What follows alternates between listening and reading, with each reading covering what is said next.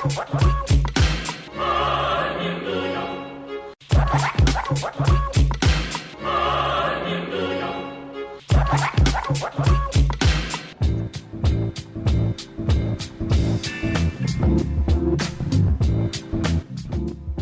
God it's free range. You are listening to Free Range Radio Friday with your host, Michael Alves. Pour yourself a beverage and turn up the volume because here on 101.5 UMFM, the weekend starts now.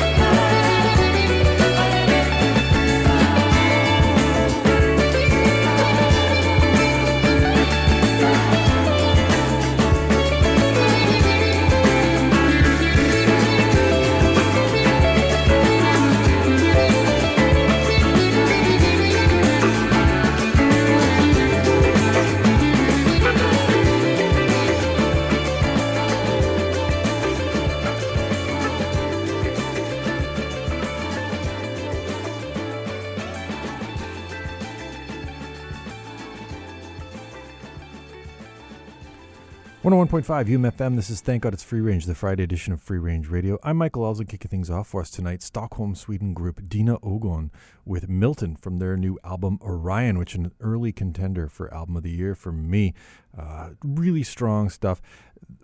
Heavy Khruangbin vibes on that track that we heard, uh, but some Friends of Distinction and like bubblegum pop as well, some jazzy stuff happening on the record. It's a diverse sounding thing. I really encourage you to check out more of it. Uh, I'm sure I'll be playing more of it as, as time goes along. Uh, on the show tonight, a great lengthy interview with Grammy winner Allison Russell. She's coming to town to play the Park Theater on March 3rd. Opening for her is Aysanabee, uh, who I had the pleasure of interviewing when he played Folkfest and I really encourage you to go early and catch his opening set. Watson is a fantastic record as well. But uh, Alison just recently won a Grammy for one of the tracks off of her album, The Returner. We spoke at length about that record. Uh, before that, though, I mentioned Dina Ogon kind of sounding like Khruangbin. Well, they've got a new single that dropped this week called May 9th from their forthcoming record, Ala Sala. Can't wait for more from that act. Uh, keep it locked here on 101.5 UMFM.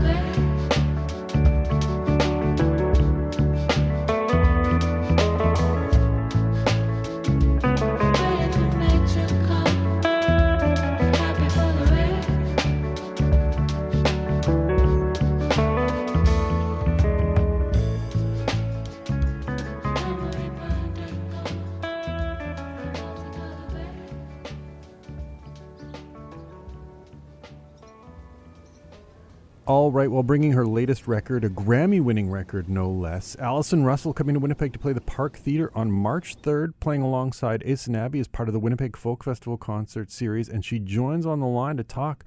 Welcome to the show. Thank you so much for having me on. I uh, I read some really interesting stuff about the the creation of this new record. First of all, that you conceive of this as kind of being the present in a in a trilogy. The previous record being the past and working on something about the future. Did you conceive of things kind of ahead of time like that, or did that something happen in the making of the Returner that like suggested this was the present? It was in the making of Outside Child that I realized uh, that it was the beginning of a larger of a larger uh, suite of of albums, and that it was in fact the first part of the trilogy. Um, yeah, so exactly, Outside Child, broadly the rec- reconciling the past, returner, the present, stealing joy from the teeth of turmoil, you know, love in the time of war right now, and then the next record, yes, will will be to do with the future, but also the way that the past is present and future always. Now, hand in hand with this, you're writing a memoir. Like, does that impact things? Like thinking about things in kind of uh, a yes. narrative? Yeah. definitely. I think the process of writing this memoir, I'm I'm nearing the end of my of my manuscript. Um, yeah, it has been an unprecedented one in my life. It's my first long form piece of literature. You know, I've done essays and obviously songs and poems and um, editorial pieces, but this is I've, I've never undertaken writing a book or a memoir, and it's it has been uh, quite a journey of excavation and learning and unlearning, and um, lots of emotional, psychological upheaval as well, but in a in a ultimately generative and positive way, I think. No, you haven't shied away from kind of being autobiographical in your in your songs, but is it a different sort of emotional wellspring that you have to draw from when you're writing something like memoir versus song? Writing a memoir is like an eviscerating ultra marathon compared to writing songs. When you write a song, there's always the solace of melody and music. You know, no matter how difficult the subject you're tackling is, there's always the solace of melody and music. And of course, in my case, there's the solace of uh, of community, of the you know the circle, the Rainbow Coalition circle of collaborators that I get to play music with and record music with. And writing is is, is intensely isolating, mm. um, and uh, and I've I've found it really really challenging, and I found it very challenging to go uh, between to switch between to sort of code switch between the external work and the internal work that's required uh, for for long form book writing. So you mentioned the Rainbow Coalition. I know that you've surrounded yourself with a, a really strong coterie of, of, of great artists. I know that at points like you've done kind of solo work, you've done you know small group. This is a, a really like large group of people that you surrounded yourself with. Was that like intentional? Like like you needed more people to kind of achieve what you wanted musically, or was that just kind of like an outgrowth of like finding yourself a mixed a group of people that you really gelled with?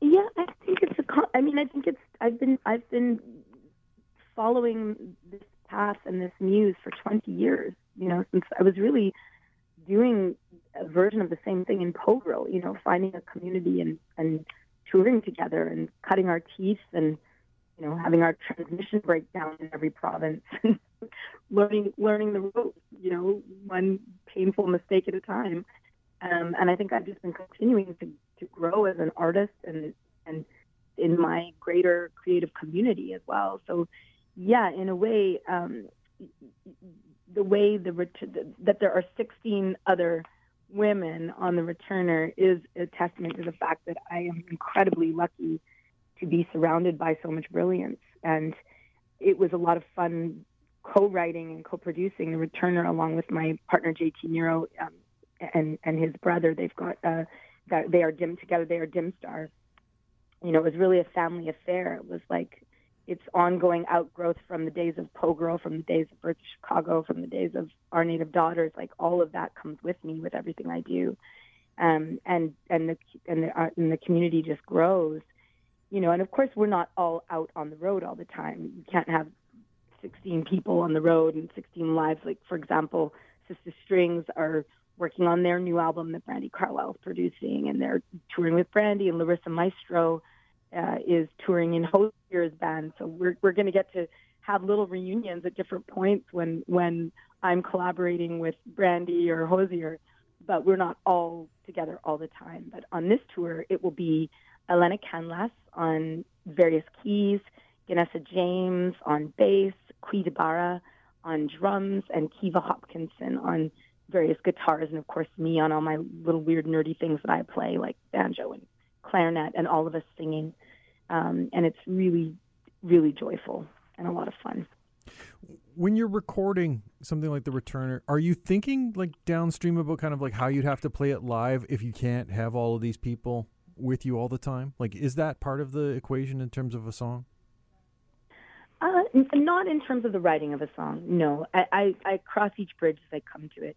I think a song needs to be strong in its bones. Like if I have to be able to deliver it just by myself, if need be, for me to even bring it to the group in the first place, it has to have strong enough bones to be worthy of presenting to them. If that makes sense.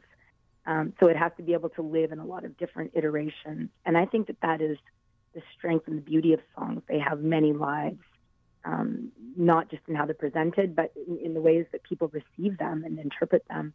I find it endlessly fascinating. It's sort of a, a the closest to magic and alchemy that maybe all come in my life. And uh, I love the the challenge, but also the reinvigoration of reimagining these songs in different iterations with different um, spheres and circles of the Rainbow Coalition. Now, you uh, apparently in the in the line notes you thank your daughter, uh, and yeah. So apparently she had kind of I don't want to say an outsized influence on this record, but that like she pushed you to not write sad songs about your sad past, as she apparently put it. That's right. Yes, that was her. That was one of her complaints about Outside Child. She very, very famous, famously with for us and our family. Um, we were we were in we were in L.A. Actually, we were all in L.A.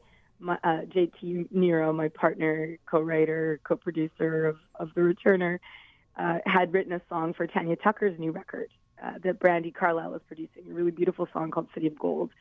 And we were all in town. I think I was in town doing Jimmy Kimmel, and he was going to the studio to hear Tanya, and I got to go along and hear her record this song of his.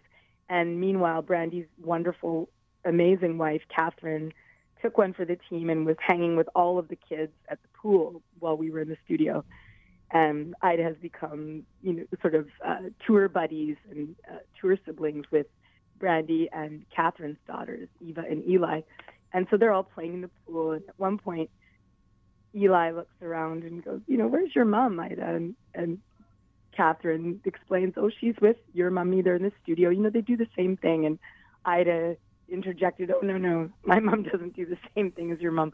My mom just sings sad songs about her sad past and Catherine was trying not to laugh and sort of trying to redirect Ida and said, "Oh, but your mummy has such a lovely voice, Ida." You know, Ida said, "Yeah, yeah, yeah. She's got a good voice, but let's face it, she even makes Jingle Bells sound sad." And so we howled about this later, and and at one point I was writing at home, and Ida, her dad and I were writing, and she came in and said, "Why didn't you guys write any bangers ever?" And then walked out of the room. So, you know, we made sure to, to write some bangers for her on this record. How do you, you know, appease the nine year old who d- demands a banger? Like, if you if you haven't written in that way in the past, like, is that a, a challenge? Well, like, that's not entirely true. I disagree with her. I okay. feel that there were bangers in Po Girl, there were bangers in Birds of Chicago. She was just, you know, she was she was being hilarious and taking us to task. As, okay. Which delights me but yeah, no, definitely, I I wanted um, I uh, myself uh, this this album as in the present, as in re-embodiment, as in loving oneself and exactly as we are, whatever the challenges and the traumas we've come through. You know, it. I wanted this album to feel re-embodied, to, to feel the movement, just in in the musically, even if you you know didn't focus in on lyric, just uh, how it made one feel to listen to it, how it made one. I wanted people to feel like they wanted to move when they heard some of these songs. So I was already tending in that direction. That she threw down the gauntlet for sure. For sure. Now you, you mentioned you're wanting people even if they don't listen to the lyrics so, like on a track like demons which like has this propulsive nature to it but if you kind of stop to listen to the to lyrics it's not a joyful song necessarily uh, whereas if you let the music kind of like propel you, you kind of feel a little embodied and emboldened. Oh, I think it's joyful. I think it's so joyful to say that we don't allow the traumas of our past. We don't allow the people who try to dehumanize us. We don't allow these these false narratives of relative value and divide and conquer tired old strategies of colonialism that persist and persist and persist, really of feudal times that persist and persist and persist. We don't allow them to dim our joy and we don't hide from them and we turn and we face them, whether they're internal, uh, learned self hatreds or whether they are dehumanizations put upon us by outside forces, that we don't cower in fear from them. So I think it's very joyful in its way. But you're right; it's not light exactly. Hmm. Yeah, I was thinking like to me, like fighting against demons. I guess because you ultimately win in the in that fight against demons, that's a joyful thing. But the like the battle itself is seldom joyful, right? Like mm-hmm. struggling through I things. It, I think I think that there is joy. That joy can be resistance to. But you're right. It's not. It's not. It's not an easy. It's a hard one. Joy. Hmm. It's not a. Um, it's not a walk in the park. You know. It's. You're right. There's there's difficulty and there's trauma. But to be honest, are we even able to appreciate or feel joy if we have not experienced struggle and misery and hardship? I don't know that we can fully. Right. The the song Eve was black, which you just won a Grammy for. I mean, obviously, is the most bracing uh, of uh, addressing that kind of topic. Did you have any reluctance i don't want to say is maybe the, the right but like hesitation about including that on the on the rest of the record like did you feel that it fit in with what you were trying to say as a whole absolutely i think that actually the backbone of the record is there's three songs eve was black snake life and demons are the backbone of that record um, and eve was black is very much a calling in not a calling out it's a reminder of our shared and equal humanity. It is. It started as a poem, actually. It's the first. It's of of the songs on the record. Most of them were written uh, in a three month period, but Eve was Black came almost a year before, and it started as a poem. Um, and then it turned into a ballet, and then I realized it was part of the Returner world. It was kind of the the final piece to make the album journey complete. And, um, you know, it began in its poem form as sort of an open letter to my adoptive father, who was the primary abuser of my childhood. But it is not, again, it's not a calling out and it's not a shaming. It's more of a reckoning and a song of forgiveness as well. It's saying, you know, I understand that you were brought up, that you were a child that suffered horrible abuses, including the abuse of a violent ideology that was that he was indoctrinated. You know, my adoptive father was born in 1936 in a sundown town in America. You know, not too long after it was enshrined in the Constitution that black people were three fifths of a human being. You know, the American Constitution that uh, members of uh, the Tennessee GOP would have us say we should uh, go back to the original form of. Uh, you know, yeah. it is, it is. Uh, he was abused by that violent ideology, that violent ideology of white supremacy, and he was abused by a violent family. In, and unfortunately for him, he did not have the solace of songwriting. He did not have uh, a community of, of, chosen family and an, artistic uh, people that he met who intervened and, and helped him have a different story in the way that I did. And so he just brought it all with him when he moved, when he emigrated to Canada and came to Montreal and courted my mother and adopted me, and he brought it all with him. And I spent years in fear. I spent years in anger. I spent years trying to suppress that my my own history and experience and hating myself and all of the various things that you go through. But in the end, because of my chosen family, because of my city of Montreal, because of art, because of the strength of my ancestors, I imagine it too, I was able to have, you know, to, to, to love myself, to love my community, to love art, to find a way to survive and thrive beyond the misery that he put me through. And ultimately, as a mother, to find forgiveness for him and to be able to see that that is a child that was suffering who grew up to do monstrous things, but that no one is a monster. And that's the other side of the demon song. No one is actually a demon, right? We that's a metaphorical thing in that song. We are all capable of demonic behavior, every single one of us. Given being pushed hard enough with the right circumstances, every single human on the planet is capable of demonic, monstrous behavior. But we are not demons and we are not monsters. We are human beings. And even when we have done monstrous things, and we are seeing that on a global scale with the horrors that are unfolding in the Middle East, in Sudan, in Congo, in East Timor. We are seeing horrifically monstrous behavior, yet we cannot fall into the pit, the trap of dehumanizing others because it dehumanizes us. And we can't find solutions and we can't break the cycles of abuse if we do that. We just are doomed to repeat them, like my adoptive father was. And so that song is really a reckoning with all of that. And it is it is a calling back into the circle of humanity, saying, no matter what misery and horror lies between us, we are still one human family, no matter what dysfunction. And that's on a a micro level in terms of my own personal experience, but it's on a macro level in terms of the of the traumas that we are still dealing with as as our one human family that we are struggling with, um, dehumanizing each other for uh, uh, uh fallacies. You know, we are one human family. We are connected, and we have a shared destiny on our one precious, life-giving planet that we know of in the entire universe you know, despite billionaires thinking they can go off and colonize space or whatever. Mm-hmm. Or, or burrow into the ground. Uh, yeah. Y- you mentioned the circle of humanity, and one of the things you do talk about uh, in a couple interviews I read was circle work uh, in terms of making the music. Uh, yeah. I'm wondering if you can kind of explain that for, for listeners what you mean by circle work when it comes to making a record or to your art. I mean that it is it is completely um, the whole is always greater than the sum of the parts. I think we have a problem. I know we have a problem with hierarchy in in in the ways we have organized our societies and the ways that we even the ways that we consume art. There is this this obsession with celebritizing uh, the lead singer, let's say, of a band, right?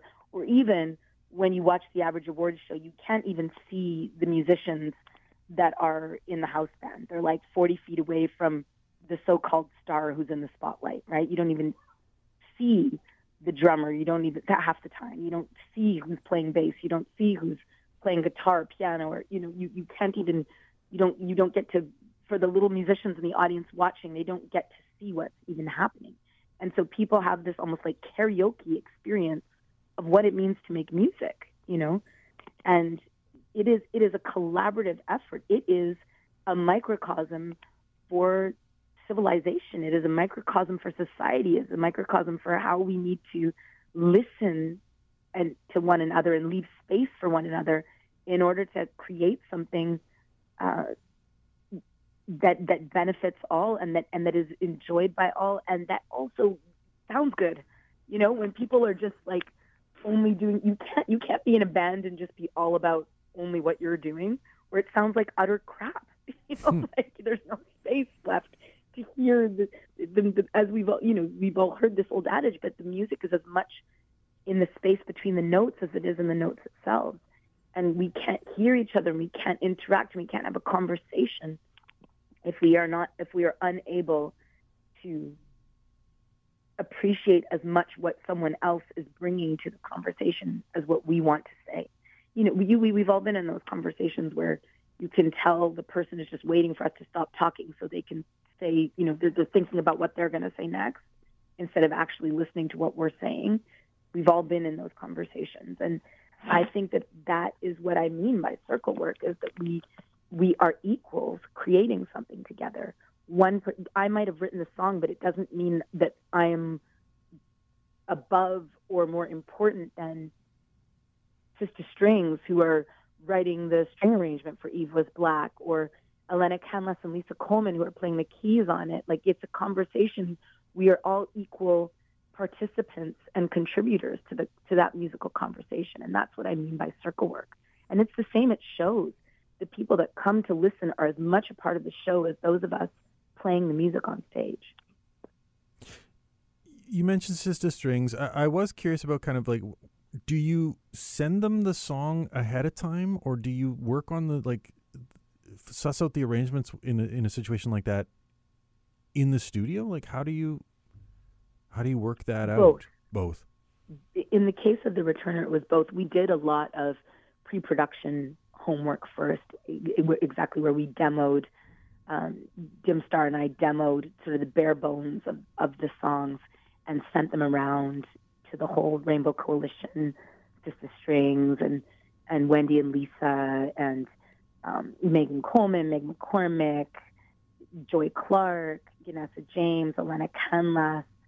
Um, uh, I'm forgetting somebody. Meg, did I say Megan Coleman? Um, I think you did, yeah. But it's yeah, it's the- such a number of group. people. I, I certainly can't fault you for that. There's 16 of us. Elizabeth Pupo-Walker, we played all the percussion. Uh, yeah, so we sent demos, and Larissa Maestro, of course, who also did who did the majority of the string arrangements. Um, Sister Strings, who did the string arrangement on Eve Was Black, and of course they played all of the string arrangements all together. So we sent those around uh, probably the month before we got into the studio, just for people to start getting them in their ears and thinking about things. But there is always once we got we we recorded the actual recording we did in six days um, at the old uh, A and M Studios, which is now Henson Studios in LA. So so many good ghosts in those walls. You know, the old A and M Studios are where Joni recorded Blue and Court and Spark, and Carole King recorded Tapestry. I mean, just endless, brilliant, towering works of art were were recorded in that hallowed place. Um, so lots of good mojo and, and good ghosts in the walls.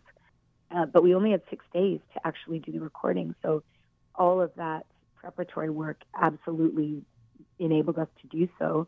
But also, I cast the room with artists that I knew are are brilliant at improvised conversation and are brilliant at understanding that we are in circle work and that it is not about ego or perfection or um, self involvement or assuming we know what's going to happen that there's always always leaving the door open for the for magic and inspiration in the moment.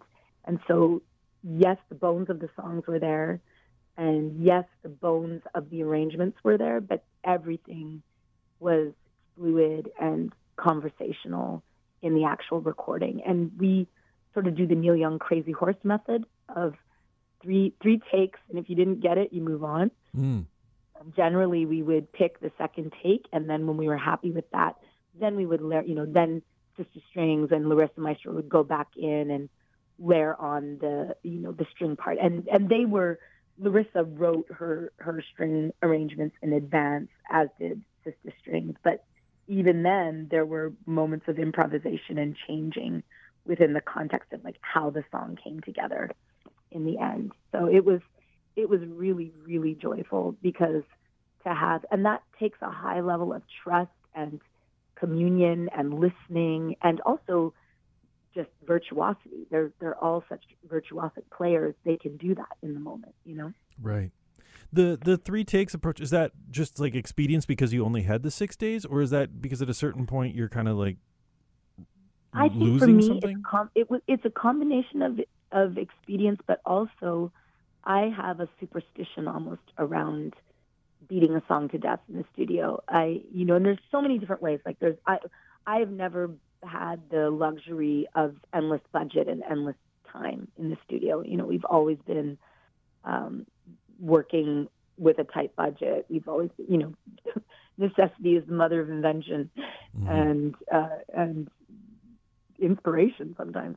Um, I so I have a, but I, but I do. I think I also just have a superstition as a the way I approach recording is I don't want I don't want the song to feel lifeless. I want to capture that moment where it all just the conversation really comes together and and maybe it's maybe it's rough around the edges maybe it has a lot of imperfections but it feels alive and it feels real to me and that's what the moment that I want to capture Well, Allison, I want to thank you for this conversation. But before I let you go, I want to get you to pick a song off the returner we can play for listeners. And if you have a reason why you're picking that song or an anecdote, we'd love to hear that.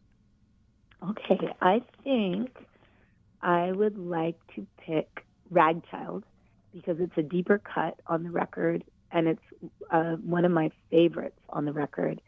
And it's kind of a spell. It's sort of like a um, a spell for the well-being of our one human family. We could uh, all use to fall under that spell right now. Uh, coming to the Park Theater March 3rd, Allison Russell, thanks very much for taking some time and safe travels. Thank you so much. I can't wait. So much looking forward to coming back to Winnipeg.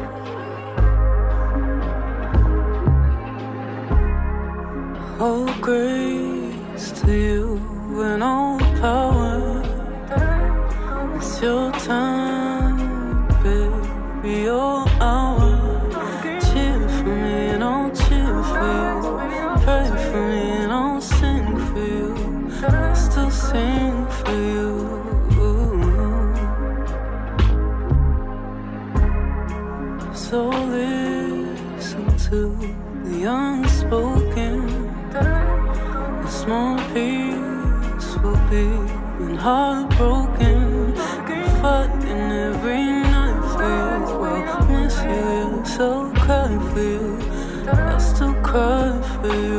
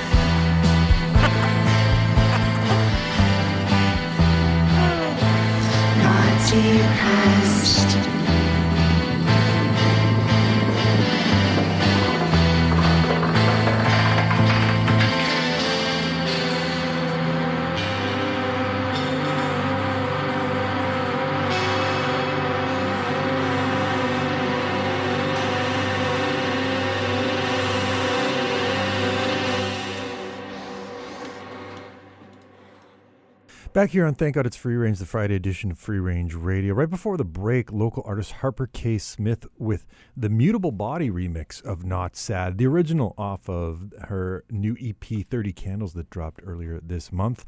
Before that, earlier this week, Charlotte Day Wilson dropped a new single called I Don't Love You. And uh, that set started off with Allison Russell's selection Ragchild from The Returner.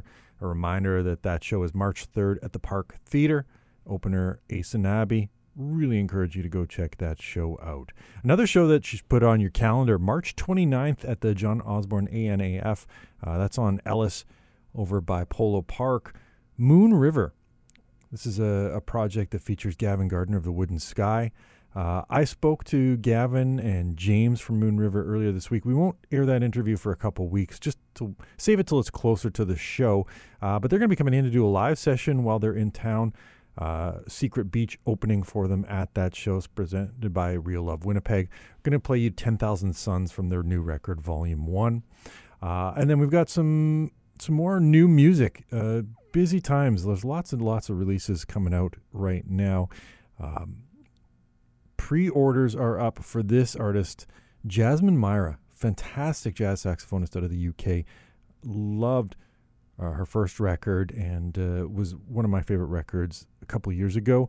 New record is called Rising. It'll be out on Gondwana Records later this year.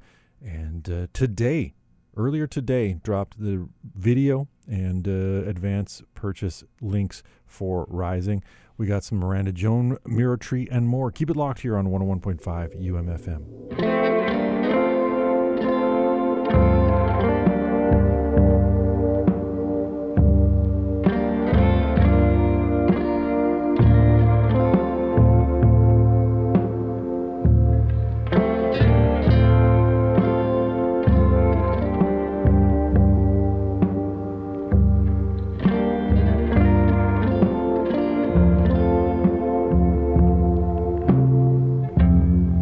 Don't have to be afraid. They can't hurt you anymore.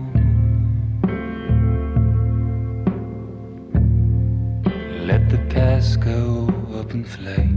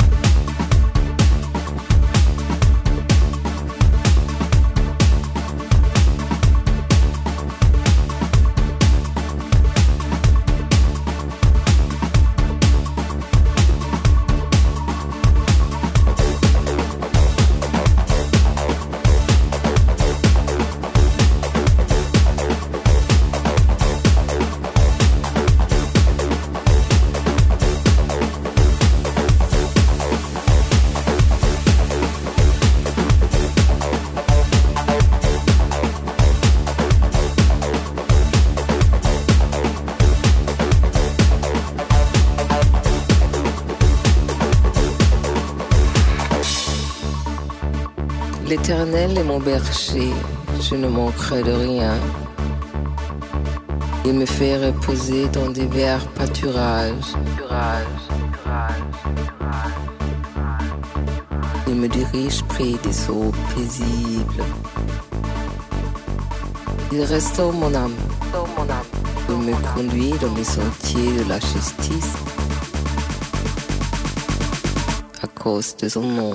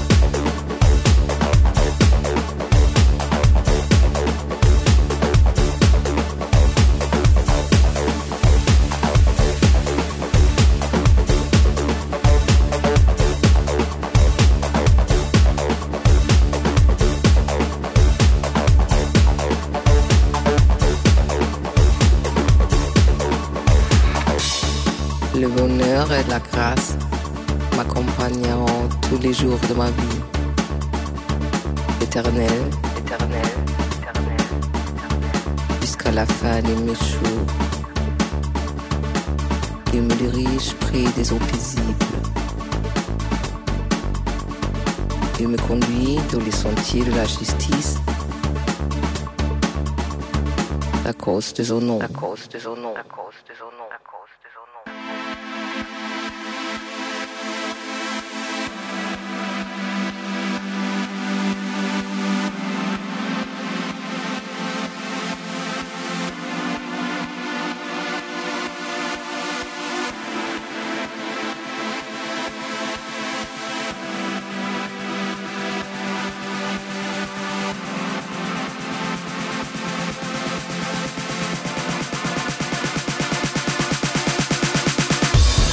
Quand je marche de la vallée de l'ombre de la mort, je ne crains aucun mal, car tu es avec moi. Car tu es avec moi, je ne crains aucun mal.